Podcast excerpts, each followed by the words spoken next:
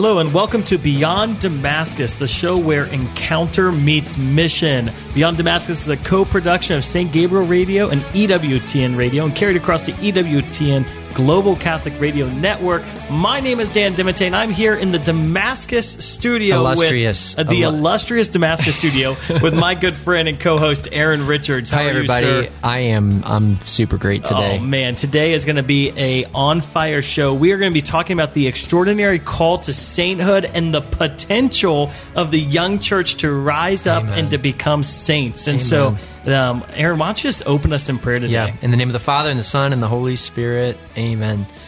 Uh, Jesus, I, we're so thankful for mm-hmm. the for the love that you have for your church and the call that you've placed on each of our hearts. You call us to be saints, and uh, you call us to lives that are extraordinary. That lives of sainthood aren't meant to be boring, um, Jesus, but that lives of sainthood are meant to be an amazing and an awesome adventure. So we say yes to the adventure that you have planned for our lives. Mm-hmm. We say yes to the call that you've given to us. And Jesus, today we pray for a greater conviction um, for the mission to which you've called us, Lord, and that you would empower us with the grace to respond. Yeah, Lord, we're just so thankful for uh, just the gift of all the saints in the church and the extraordinary gift that you call us to be saints, Lord. We thank mm. you for the opportunity um, to respond to the grace that you pour out and to live the life that you have uh, paid for us. Lord, I pray that all of our listeners today will just have the fire of the Holy Spirit stirred up again in their hearts, that those who are weary and tired, that they would be renewed in their spiritual life and they would start seeing their life from your perspective, from heaven's perspective, yeah. and not from the world's perspective. We pray this in Jesus' name. Amen. Amen. Amen. Thank you, Jesus. Father, Father Son, Son Holy Spirit.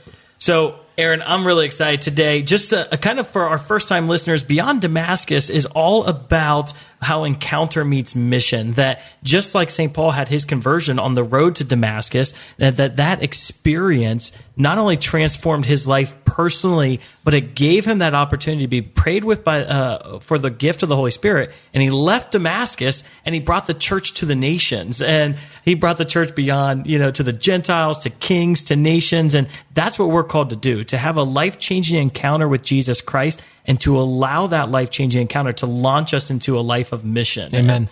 And uh, and for all of our uh, first time listeners, or maybe someone who might need a reminder today, so Dan and I work uh, full time here at a place called Damascus mm-hmm. as well here in Central Ohio, and our our, our mission. This is a, a young adult missionary community, and and we serve.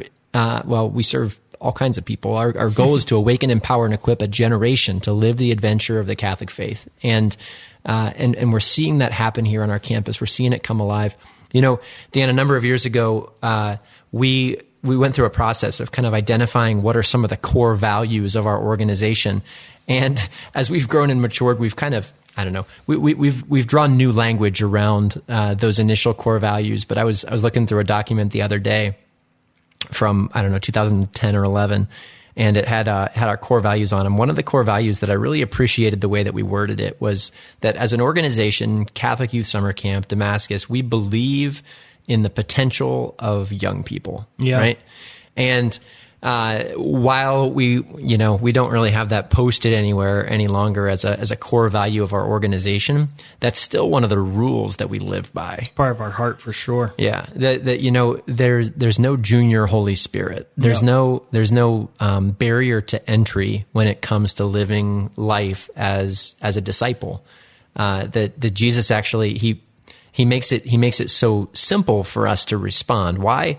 because he desperately wants us to partner with him in the process. Absolutely. Yeah. I mean, over the last 20 years, Aaron and I have been doing youth ministry, and collectively, we've probably seen close to a million young people. You know, I mean, it's just amazing the amount of young people that have come through our ministries over the time, uh, over the years. And, um, there's something about the young church, middle schoolers, high schoolers, young adults. There's something captivating about the way the Holy Spirit can work through their lives. There's yeah. this openness to the supernatural. There's this hunger for a, a life uh, of uh, extraordinary greatness. There's this um, humility yeah. and, and, docility that sometimes you know uh, adults struggle with, and, well, and anybody, they're not set in their ways. They're yeah, formable. They're that's moldable. Right. That's right. Anybody with kids can can testify, right? That uh, sometimes it's so much easier for a kid to to step into a process than it is for you as an Yeah. adult. Why? Yeah. Because they don't have to unlearn the stuff that they've like years and years and years been, of bad been, been poisoned by, right? Yeah.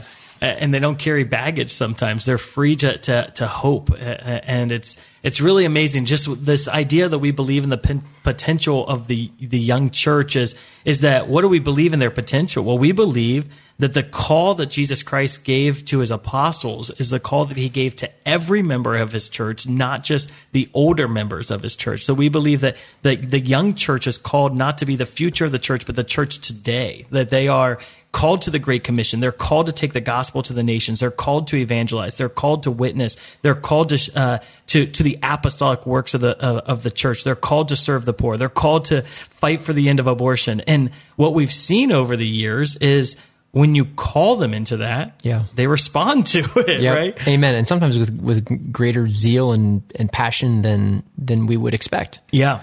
And that's why like Beyond Damascus is so important because most youth ministry efforts are just dem- oriented around Damascus experiences. That hey, we want you to come and we want you to encounter Jesus. And mm-hmm. that's absolutely amazing. It's absolutely necessary. Like every individual person has to have that moment where they have encountered the love of Jesus Christ and their life has been transformed and set on a new horizon where the relationship with God becomes real and vibrant and living. But they also need that invitation to go beyond that Damascus experience into a life of mission. And Yep. we like to say that we form our young people with deployment in mind. And that idea of the encounter leads to the, the work of mission. And um, when you do that, it's amazing because I think kids uh, or young people kind of jump into deployment Yeah.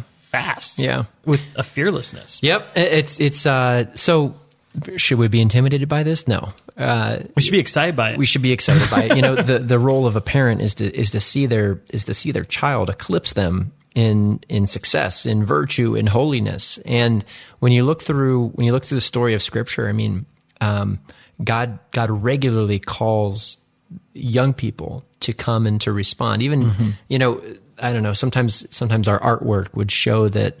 Uh, Jesus himself was he was thirty like thirty three years old. Yeah. I mean, He's um, technically in the young adult classification still. He right. hasn't reached 35. So he he's he was the Office of Youth and Young Adult Ministry was reaching out to Jesus.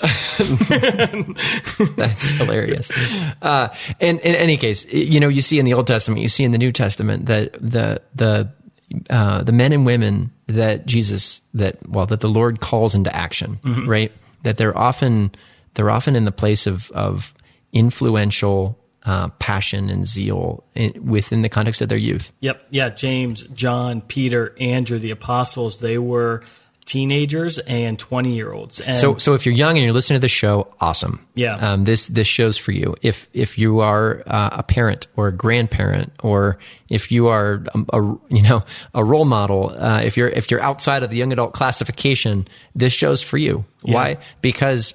Uh, because God intends to inspire something in us, and we have a responsibility, uh, and and we have a we have an amazing opportunity to actually call out that potential Yep. that we can that we can witness to, that we can advocate to, that we can that we can believe in um, in in the young people that we're that we're surrounded with. And so, what is the call that the Lord places on their their lives and our lives? It's simply the call to sainthood. the the God calls the ordinary to be extraordinary. The Lord calls the natural to be supernatural. And I, I just love. I mean, we have a God of transformation who takes ordinary men and women all the time and makes them extraordinary saints. And the you see in the lives of those in Scripture, like an ordinary teenage girl named Mary becomes the extraordinary queen of heaven and earth.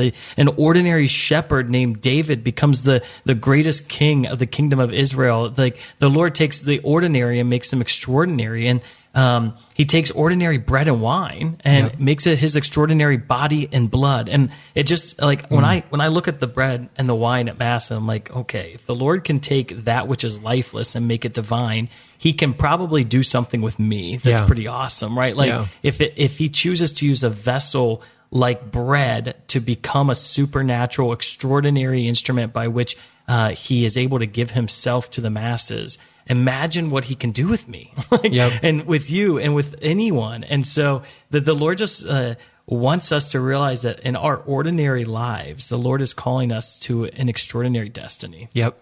Yep, that's amazing. And uh, and and as we respond to that, as we partner with Him, it th- that's the reason these stories are inspiring. Yeah, right. There's there's you know it's it's great giving conferences to uh, to parishes and um, you know we were we had the opportunity to go over and to speak at, at an awesome uh, conference in in Paris last year, and I remember I had opportunity to share testimony. Um, and the uh, the testimony that I chose to share was about a, an eighth grade student here at Damascus on retreat who came uh, he came came to came to retreat confident in um, confident in his eighth grade atheism, right?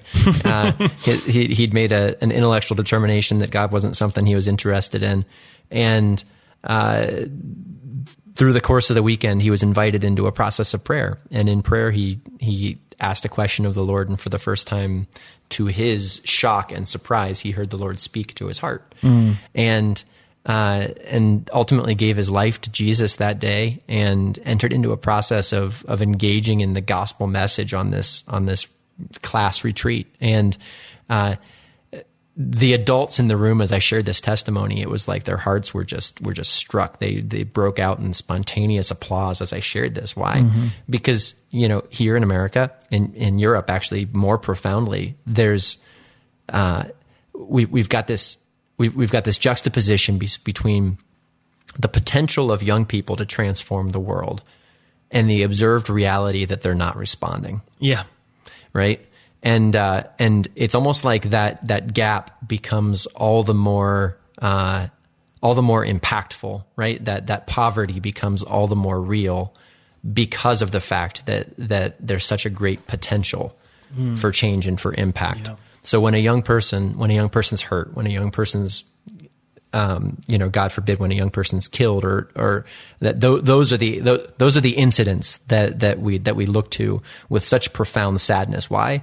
Because of the potential for greatness and impact. Yeah, yeah, absolutely. And that potential can be realized here and now, right, right in their right in their life today. So we're going to take a short break, and when we come back, we're going to talk about the extraordinary life of Blessed Carlo yeah. and uh, his path to sainthood, as well as the call for all of the church to become saints, Amen. which will be amazing. So you're listening to Beyond Damascus, and we will be right back after this short break.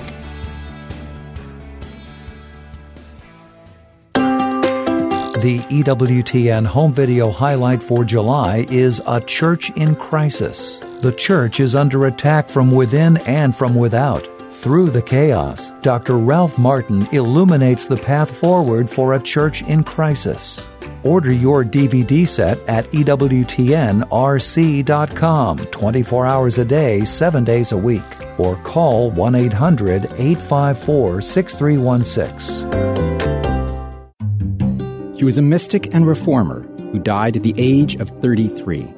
Matthew Bunson and the Doctors of the Church. St. Catherine of Siena accomplished something no one thought possible. She convinced Pope Gregory XI to return to Rome after the popes had lived in France for almost the whole of the 14th century. They've been there ever since. For more about the Doctors of the Church, visit doctorsofthechurch.com.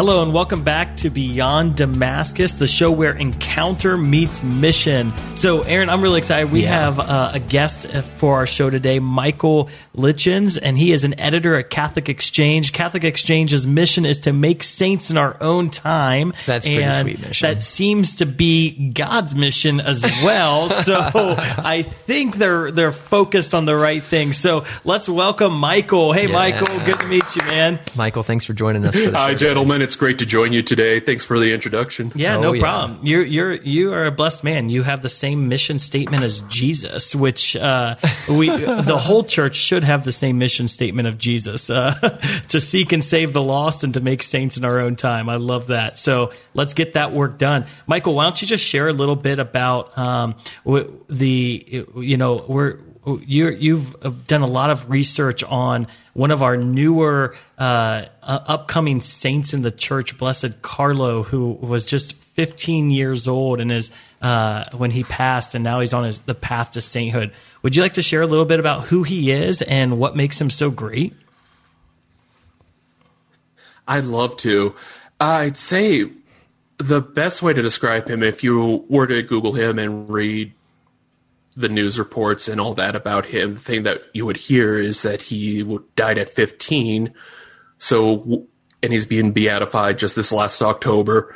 So he's the first millennial beatified person, and hmm. uh, as Father Will Conquer, a man I've gotten to work with who got to meet all of Blessed Carlo's extended family, he points out he'll be the first saint to have had a cell phone and know what Google is. Oh, wow. Which is something that seems so strange to think about, but because he's it's so still close possible, to us, but also so distant in that way. Yeah, that's amazing. He also has an amazing hairstyle, right? and and the, and the and the, the and that choice came in about clothing. because he didn't care, which, as we know, not caring about if you look cool is what helps you to look cool. So he managed to figure that secret out. Yeah, which is so interesting too, because the millennial church is like the the untapped church, right? Like we're we're Mm-hmm. looking statistically at like, oh my gosh, how do we bring back this lost generation? And and at least here in America, the millennial generation is the first post Christian generation where we have no, Mm-hmm. more nones or nuns, right, the non affiliated um, than we do Christians. And there's this major disaster of like we're we're losing the generations for Christ Jesus. And Jesus is like, hey, I got this under control. I'm going to populate the heavens with intercessors for these lost generations. Um, so what you know? So blessed Carlo, he wh- when did he pass? He passed away on October twelfth, two 2006. And when w- when was his beatification process started? Uh, that beatification process started almost immediately. People started recalling miracles, including his Wow. own parents, pretty quickly. The first approved miracle, I think, happened 2018, and that was where a young man named Matthias was miraculously cured from a pancreatic disease that was causing him to not be able to eat or move. But when his parents said a novena, within days after finishing the novena, he actually was seeking out and desiring food, which I, I've had family had similar diseases, and anytime they like said, "Oh, I really want to eat something," we went crazy because just for them to have an appetite was such a miracle. But in this case, there wasn't hope that this young man would ever get his appetite back. But it happened within a few days, and then he was finally beatified officially by Pope Francis, who has been a great encourager of Blessed Carlo and the group movement around him. He beatified him in October, meant to do it earlier, but there was this little thing called COVID that happened last year that delayed everything. so that was one of them, but he is now Blessed Carlo, and we are proud to have him in our litany. That's amazing. Are there any other Yeah, miracles that you God. know that are attributed to him? Uh, there's one, Father Will Conquer, who priest I worked with who wrote the original book of Millennial in Paradise. He discussed uh, several young men who had intense anxiety to a point where one particular young man was not able to even go to church because crowds terrified him. I have a heart for that because I too have the have anxiety that gets in the way of everything. And this young man learned about uh, Blessed Carlo, went to Assisi to visit his shrine and prayed for him. And within a few days, he noticed that he didn't have the racing heartbeat. He didn't suddenly wasn't terrified of crowds or being talked to, and he was able to go to mass and go to adoration. And that may seem like a small miracle, but anyone who has uh, any type of high anxiety will tell you, "Oh no, no, I'll take that miracle right now for any price." No, that's awesome. We'll pray for that. Come, In this Lord case, Jesus. I dispense know. for free by Blessed Carlo. Actually, you know what? I think that's so. Uh, oh man, I just love that so much because I find in working with young people, the the the demonic stronghold on the young generation right now is anxiety, and um, it, it's just amazing the rampant number of young people who experience. Uh, anxiety on a, on a level that just I don't remember being around, and uh, I think that's just a sign that the Lord is saying, "Hey, you know what? I hear the cry of the poor, and I'm coming to your aid. That there is freedom at hand, and um, that now is the time for us to conquer this brokenness in our generation." Amen. Yeah, Absolutely. And uh, like with so much of Blessed Carlo, it can seem from our point of view so small and even insignificant, but we see that those, like you guys were talking about in your introduction, those little things using ordinary people are the very things that can have lasting impacts that we feel centuries afterwards. And we're starting to, it's exciting as a Catholic who's studied so many famous historical figures in our church to see this young man already having this impact. Uh, Absolutely. yesterday would have been his 30th birthday. And even beyond the grave, he's having this incredible impact across the world. Yeah, that's amazing. All right, so why don't you share a little bit about how Blessed Carlo passed Yeah. away, right? Because that's kind of like a 15 year old dying seems like a tragedy to me. It is a tragedy, and don't get me wrong, his parents were shaken up about it.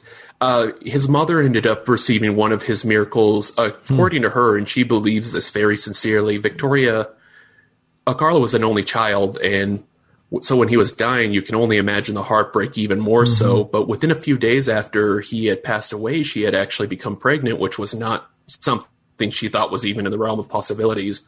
And she credits her son for being such a good a good son that he would look after his mom even if he couldn't be there himself. wow, that's wild. Yeah, a very good Italian boy, as we might say. Yeah, I'll take care of mom. That's awesome. And, and did he have cancer or what? What, what He was had leukemia, Yeah. unfortunately, and when he was diagnosed, this was a thing that speaks to his holiness. He got diagnosed with leukemia and immediately started offering up his sickness and sufferings, not for a cure, not to make his life easier. He offered it for the greater grace of the church and for the mission and work of Pope Benedict, who was Pope at the time, of course. And he said in writing, I offer all my sufferings I have to undergo for the Lord, the Pope, and the Church. And that was his constant prayer. That's pretty sweet. And he also planned to go visit sites of Eu- Eucharistic miracles because that was a research project he was very enthusiastic about. Uh, he didn't get to go to all these sites, unfortunately, but his work continued on. And to this day, one of the most heartfelt things I ever saw was during this lockdown period. A lot of people are using Blessed Carlos uh, resources to build these little mini museums of Eucharistic miracles in these churches that couldn't be filled during the lockdowns. So even if somebody couldn't make it to Mass, they could f- learn more about these Eucharistic miracles and see that Jesus is in the Eucharist, even if we're not always aware of it. And sometimes he's in the Eucharist in a way that is so obvious you can't deny. Yeah, so he was someone who wasn't just like uh, in his own little world seeking holiness for himself. Like he was researching uh, as a as a young teenager, researching Eucharistic miracles and building a website to get information out about the Eucharistic miracles. Um, what what can you share more about that? Absolutely. It's honestly one of his most enduring works. If you go to Carlos, carloacutis.com, you'll find links to his websites. And on those websites, you can actually print out like large posters about these Eucharistic miracles. But he was moved by them when he had discovered about some of the Eucharistic miracles that had been happening. But Italy has a few well documented ones, but he had learned about ones in Argentina, Austria, Belgium, and all across the world. Uh, sometimes these Eucharistic miracles, it would be, say, the host would start bleeding, which of course science can't explain. Even if you inserted, took a needle and inserted blood into the Eucharist, it's not going to just bleed constantly. That's not a thing that's No. physically possible. and so it tends to be one of the most strangest Kind of a big deal. yeah, it's a big deal. and it's a thing that you can't deny when you see it and encounter it. So he was in love with Jesus in the Eucharist, anyways. He had developed that love from the time he was uh, seven years old when he begged his parents to get him his first communion, which was unusually young in Italy. But he begged his parents to get first communion. And from that day forward, he would tell people his devotion to the Eucharist was for him talking to his best friend. This was forming a relationship with the mighty God, but also seeing that God isn't just far away, He is with you in the elements of the Eucharist, in the Spirit. He is there with you and will always be with you. That promise He would be with us till the end of the world. And there He is in the Eucharist, but we can I mean, we've seen the statistics. We all know, like, the majority of Catholics don't even believe in the real presence in North America right now. Yeah, yeah, it's And crazy. so for him to take that, I honestly do, can only describe this as grace that this young man had such a love for the Eucharist that he wanted other people to love the Eucharist too. And he wasn't just going to do it by casual conversation, but going to overwhelm us with so much information and so much testaments to miracles.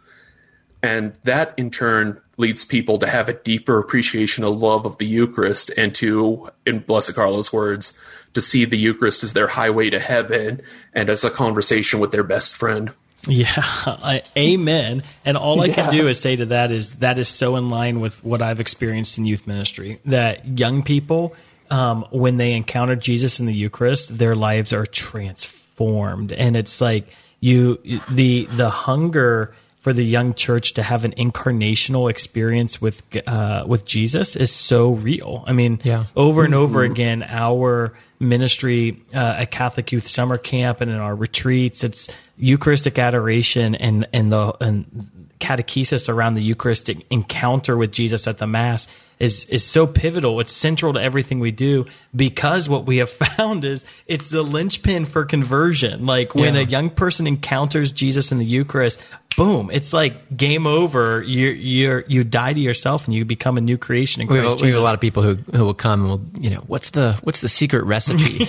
How do you do what you like? All the fruit you're producing, like what is it?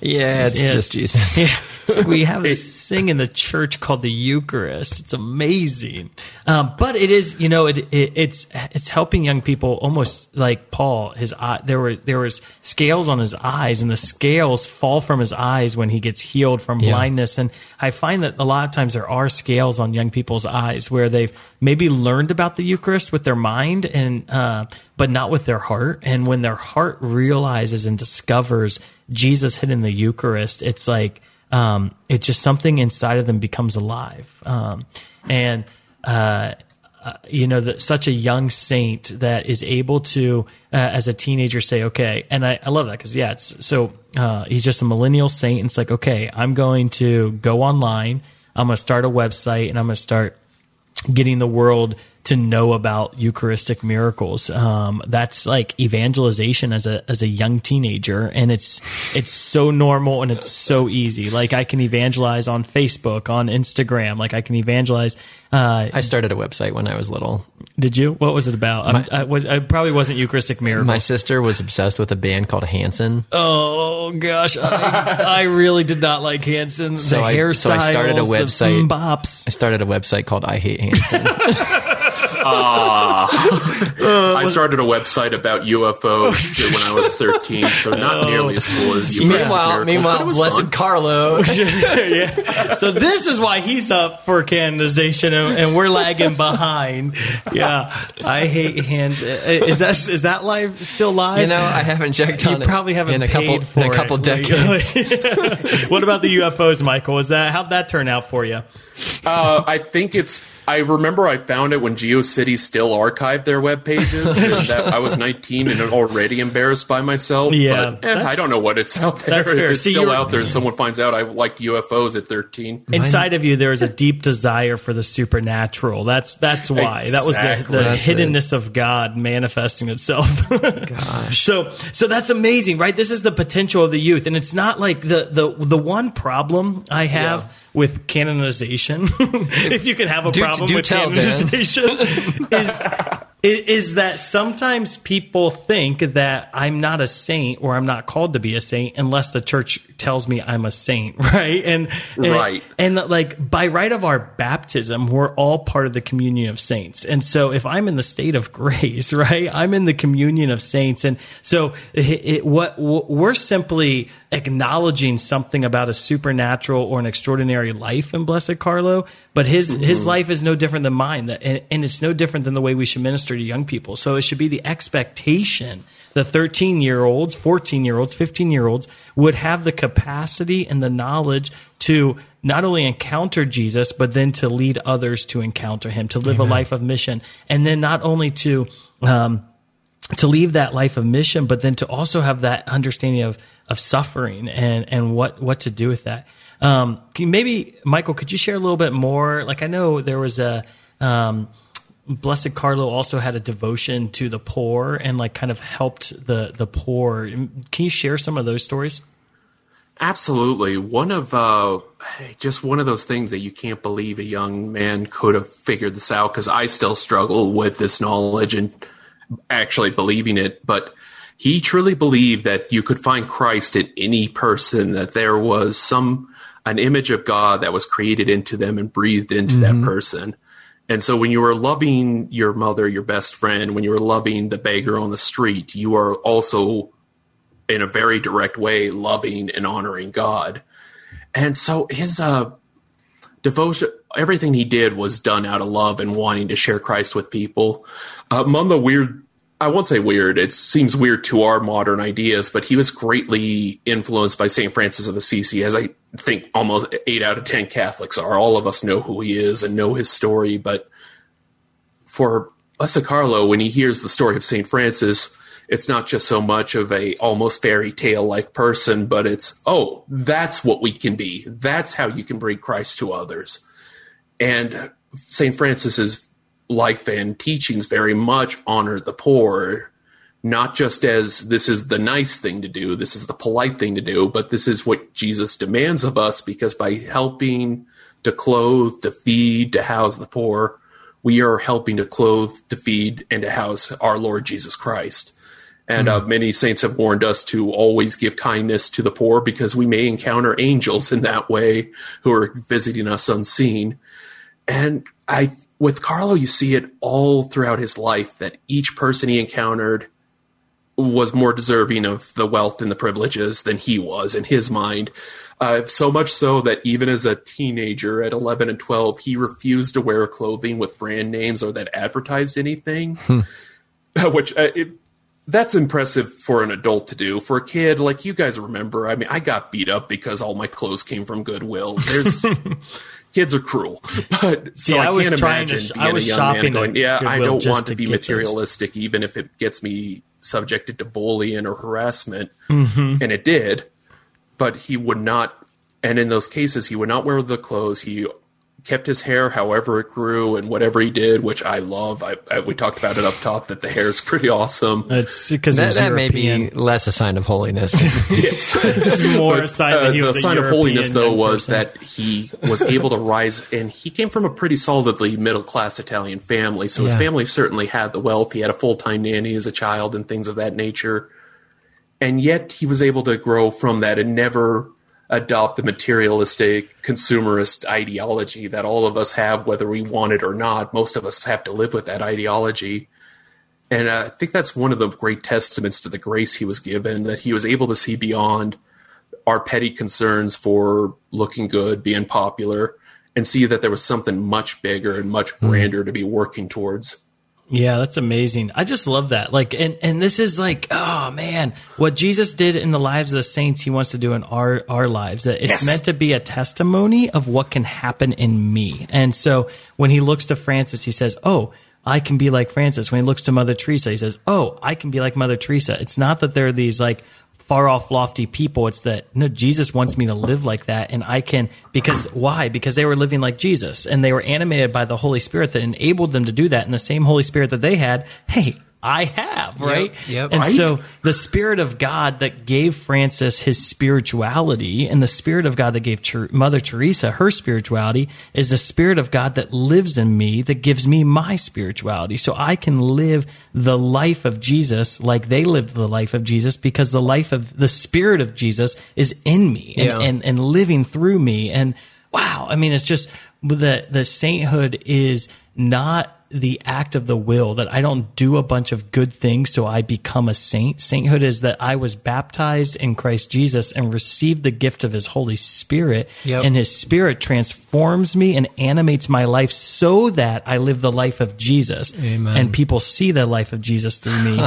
which we call sainthood. Come, Lord Jesus, do it again. I know. I, I love that. I love that statement, Dan. That, that, that the testimony is actually it, it, it's an invitation for God to do it again in me. Yeah. Right. And so many times we we we see the stories of the saints. You know, we hear that great that that great story of um, of Saint Ignatius, right? When he was inspired by the lives of the saints and lying on a hospital bed, and that that wasn't for him just entertainment. What was it? it, it he realized that these stories, these testimonies were given so that it could give God an invitation to do it again in him. Yeah. And then he, and then he saw it lived out. You know, yeah. so when we when we hear about a story of like like Blessed Carlo, even even if you hear the testimony of something that's happened in the life of a friend or in the life of a child or in the life of a parent, um, those are opportunities for us. Yeah. To realize, God, you're, Mm-hmm. you're you are so generous. Like it, it's it's God's mode of operation to actually want to do in others, uh, to do in you what He's done in others, to do in others what He's done in you. You know, um, we we we see that that beautifully described in in John chapter fourteen, verse twelve, when Jesus says, "You who, they who believe in me." will do the works that I do and do greater works than these because behold I'm going to the Father right that when when the Holy Spirit comes upon us that we actually have the capacity we have the invitation we have the opportunity to enter into the Christian story right that we become a part of that story of salvation Yeah. and uh and man yeah blessed Carlo uh is is not just not not just the the fluke that got it right Yeah. Right. yeah. Yeah. One out of every single millennial in the world gets to be a saint. No, and that, I think that's kind of fun. I like, as I'm listening to some of these stories about Blessed Carlo, I'm thinking of kids that go to our summer camp. Like, Yeah. the, I, I'm thinking of the, uh, just, uh, I I won't do shout outs of their names, but man, we have some young adults. I mean, some young people, high schoolers. Um, You and- know who you are. We yeah, love you. Yeah, you're amazing. But they're they're mobilizing their schools and, and they're doing actual outreach in their schools. And so they're they're like starting worship nights in their school communities or they're gathering together for prayer every morning uh, before school begins. They're they're going into their schools and they're evangelizing and bringing their friends in the church community. It's like it's blowing my mind some of these things that I hear our high schoolers doing. It's like, "Oh my gosh," or like uh, middle schoolers who are starting small businesses to sell Yeah. products and raise money to to help others go on retreats or camps. It's like, or they're they're they're starting these little businesses to give money to the end of abortion or to the poor. It's like you're you're a, a seventh grader and you're already you're like mobilizing your talent of of making bracelets and you're selling bracelets online and you're giving the money to the poor. Like, who are you? What are you doing? Like, this is amazing. and these are these are like I could tell you story after story after story of young people who, when they encounter the love of Jesus, they're set on mission for the church. And so this life that we honor and blessed Carlo is not meant to say, "Hey, he's one dude who did it well." It's like no. uh, It, we are the Lord, Holy Spirit, is raising up a young generation who understands the call to mission, and and are they're going to get this done. It's- Amen. That's exciting.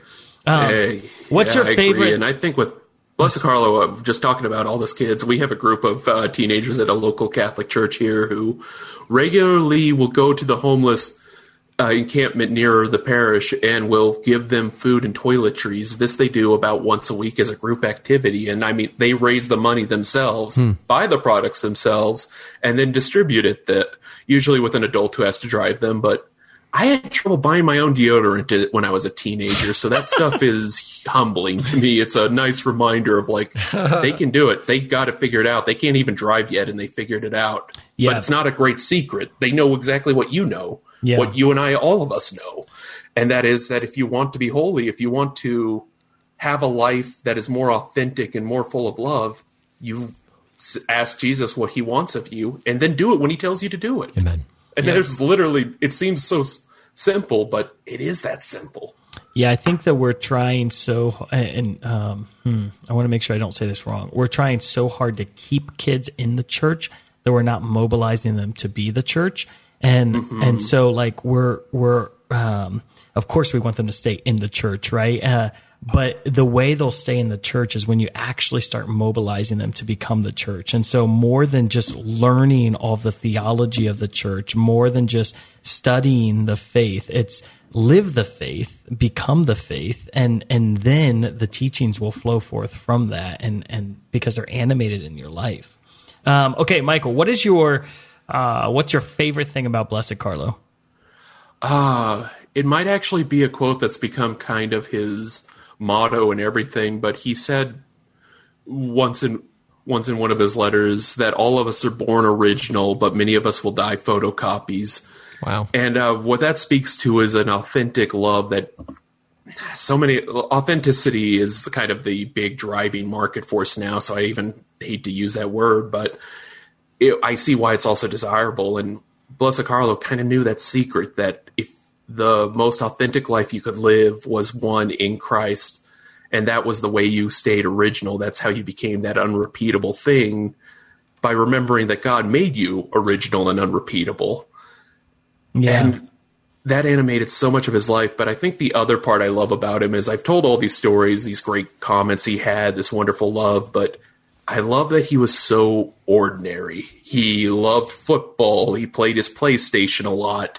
he liked meeting up with his friends to cheer on Milan. He this all these things that even in my late 30s are things I enjoy doing. They're very typical things. He went to public school. He had to, he had his struggles with loneliness. He had his struggles with making friends. And he was such an average teenager, but when you saw what when you looked at him just a little closer, you saw uh, he wasn't ordinary. He was far from an ordinary teen. Would that we had a Blessed Carlo in every parish, but at the same time, he wasn't doing anything extraordinary. He didn't write the Summa Theologica. He didn't go on a mission into China. He didn't go go and pray to the natives in some South American backwater. He just went to mass every day. He went to confession once a week. He Yeah. And then he gave himself totally to whatever it was he felt he could do and what he was called to do and he just did it no question with a heart full of love and that ordinariness for me is one of the most attractive parts about his sanctity Yeah, that's awesome. You know what what you said? Would that we not have a, a Blessed Carlo in every parish? And I, I, I bet we do. You know, i bet we do yes I bet I bet hidden in every parish is a young saint. And you know, one of the great tragedies is that we're not bragging on our young church enough. That um, that we're not recognizing those quiet, simple, hidden lives of holiness, and we don't celebrate them. Like, why did Carlo have to die before we celebrate how awesome he was? Right? And it's like Right. that's kind of what we we do. We don't celebrate the greatness of our young people. We have a, a whole world that's like you know the news agency that just tells us how terrible people, young people, can be, and all the bad things that are happening. We need to start celebrating the Yeah. awesomeness of young people and. Yeah. The young young people are not problems; they're solutions. They- They're not the young generation are not the generation that's falling away. They're the generation that has hope to restore this world because they dream bigger dreams than eh, eh, we could ever imagine. And so, let's find those young people in every parish and celebrate them and and and, and you know, kind of, I would say, how can we um, get behind them? Yeah, that's exciting. absolutely Yeah, awesome. Praise the Lord. Well, okay, so Michael, you you've kind of uh, been an understudy, if you will, or an advocate for a priest in France who wrote a book about um, Blessed Carlo. Could you share a little bit about Father Will and uh, the book A Millennial in Paradise? Absolutely. Father Will is what, speaking of young people are changing the church, he's r- not as young as Carlo, but he's, I believe he's roughly my age, so well w- within the millennial generation. And he is a priest with the Paris Society of Missions, one of the oldest mission societies out there. Yeah. And he is currently serving in Cambodia full time, which is one of the reasons why he couldn't be here, as well as the language barrier. But Father Will first came across Blessed Carlo through uh, the website about Eucharistic miracles, and he was so touched by it, especially when he found out that this young man who that this was written by a young man who had passed away at only 15 he made himself known to carlo's best friend as well as his parents and his cousins and extended family and just uh, much like blessed carlo he realized when he had found that that treasure that you know, that little pearl amidst oysters and he went just all into it to Yeah. write this book originally in French, and he actually titled it in French "A Geek in Paradise," talking about Blessed Carlo's love of computers and technology. But Nice. through that, he uh, saw something that he wanted to share with everyone else, much like his Blessed Carlo wanted to share his great knowledge. Now, Father Will felt the same draw, and so amidst full time mission work and all the work he has to do flying between Cambodia and France, he managed to write this lovely, just a little over 200 pages uh, with pictograms and things like that. That is, came straight, from Carlo's family and people who knew him. And it's Blessed Carlo's is the star of the show. Don't get me Yeah, wrong, yeah. but Father Will has done the church a great and unbelievable service by not only writing this but allowing us to translate it into other languages. That's awesome. Yeah, great. So there's uh, if you are interested in learning more about Blessed Carlo and hearing the stories of his life, check out um, the book uh, A Millennial in Paradise by Father Will. And how do you say his last name? Conquer. Conquer. Awesome. So Or conquer. Yeah, or conquer. That's what it looks like. Yeah, I love that. Well, Michael, thank you so much for being on the show with us today. Thank you for encouraging us with the stories of Blessed Carlo and with your words. Um, I uh, we just want to continue to bless you in your ministry and mission. You're listening to Beyond Damascus, the show where encounter meets mission. Uh, this is a production of St. Gabriel Radio and EWTN Radio and carried across the EWTN Global Catholic Radio Network. We're going to take a short break, and when we come back, we're going to hear lives of the young saints that Aaron and I work with. Uh, we're going to tell you a few of their amazing triumphant stories and how they are like Blessed Carlo. We'll be right back.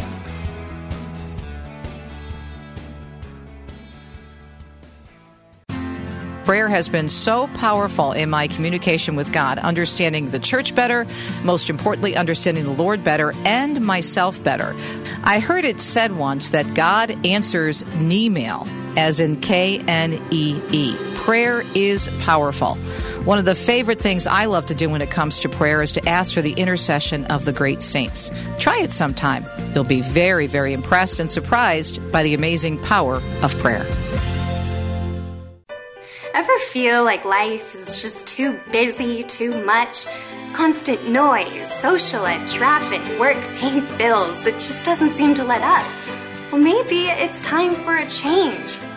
God offers us relief and hope.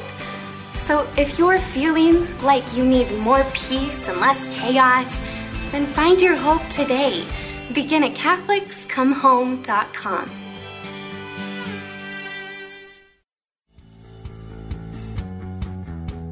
Welcome back to Beyond Damascus, the show where encounter meets mission, and what a great show so far, man! Yeah. I, I I'm not going to say I had, I, I had high hopes for the show, but I'm I'm impressed. I'm excited. Blessed Well- Carlos, sweet. Yeah, absolutely. I think it's so good to um, just recognize the the ordinariness of him and the extraordinariness of Yeah. him. That and uh, I don't know. I I think as a parent, sometimes I had to step back and recognize the extraordinariness of my kids. Right, like that. Um, there's so much that goes on in life, and parents listening to the show, I wonder if you've asked the Lord to give you His eyes for your children. Yep, that's absolutely That- true. like father let me see my children like you see Mm-hmm. them because when when the father looks at your children he sees a saint in the making he sees all the gold that's inside of them all the gold that he planted he sees his own fingerprint on them and um, when we as adults see that in children we can bring it out Yeah. and when we don't see it we don't bring it out Yeah. uh, Amen. and we, we, started the show today talking about how uh, one of the core values here that we that we hold at Catholic Youth Summer Camp Damascus is uh, that that we believe in the potential of young people. Yeah. Right. And one of the cool things about hearing the story of Blessed Carlo is that uh, you know, Michael used that word ordinary. Um, ordinary often means like boring in our colloquial Wah, language, wah, but wah. uh, Car- Carlo lived a life that that we see we see ten thousand kids come through Damascus every year that are living that life. Yeah. right. And if if anything, I think he's a it's a testimony to the fact that we say this in our formation process that that we are not sinners that sometimes get lucky. Like we're not doomed for failure, and sometimes you know every once in a while the blind the blind squirrel gets a nut. Yeah. Um, but but we are uh, we, we're, we're saints. yeah We're, we're saints, and, and we have the we have the, the the the blessing, the grace that when we make mistakes, that God can can Mm-hmm. can bring good uh, into into that process. But but we got to believe in that potential of ourselves, right? Yeah. That Jesus actually expects us to transform the world, and we and we see that. Yeah, we have a culture that, for whatever reason, is lowering the bar for young people, and we need to be a church that raises the bar for Amen. young people. And I, I think you know, like we can't, as a church, we can't lower the standards, we can't lower our expectations for young people because when we speak uh, a high bar into their lives, when we let them know the life of holiness that they're called to, the life of mission that they're called to, they raise to the bar and then they exceed beyond it and raise the bar for us. And I mean, we're seeing young people come to uh, our our camp and, and live life with us that are having powerful visions and they have access to the voice of God and they they're they're experiencing miracles themselves and they're praying for others who are experiencing miracles in their lives that really truly the supernatural and heaven and earth are touching each other through these li- the lives of these young people and Yeah. and they're middle schoolers. They're middle schoolers and they're they're high schoolers and they're so open and they're so hungry. And that's why Jesus says the the, the kingdom of God belongs to them. Yep. It belongs to them. And so if it belongs to them, let's give it to them and let's get out of the way and let them give it to us a little bit as Mm. Well. And so, you know, I was really touched by the just the suffering of Blessed Carlo and the way he suffered through leukemia and offered that up beautifully. Last year we had two different campers um, who suffered through leukemia and it was amazing to watch. One one of those campers sadly passed, and the other one, um, through a long battle and a long journey, um, it, it, it was healed and is uh, and really doing well right now. And um, but it was amazing to watch both those campers and their families Yep. respond to the grace that was poured out on them. I mean, it was like um, it was as if you I saw saints being formed, not just these two young boys who endured their Yeah. suffering with sanctity and like holiness, but then their With whole parents, families. yeah. Yeah. it was like oh my gosh, I see. I mean, one of the boys. Um, his, his whole family came back to the church and they're like they're on absolutely on fire right now Yeah. his sister just had, a powerful conversion and is living her life completely for the Lord. His parents are on fire. I mean, it's just it's beautiful, and and the the way that uh, Michael described Carlos suffering, um, they they embraced it in the same way. So that's why I'm saying there literally are saints in every parish. We just Yeah. have to find them. Yeah, I hope this show's been inspiring for you. I know it's been inspiring for me. Uh, as you know, as we're as we're as we're speaking, a lot of times we, we say these things, right? That we've got to we've got to see the potential in young people. We've got to see that we're surrounded by saints. Like, Yeah. that sounds like a great Hallmark movie. But that's it's. I mean, it's it's Touched it's by an true. angel. It's true. Yeah. and.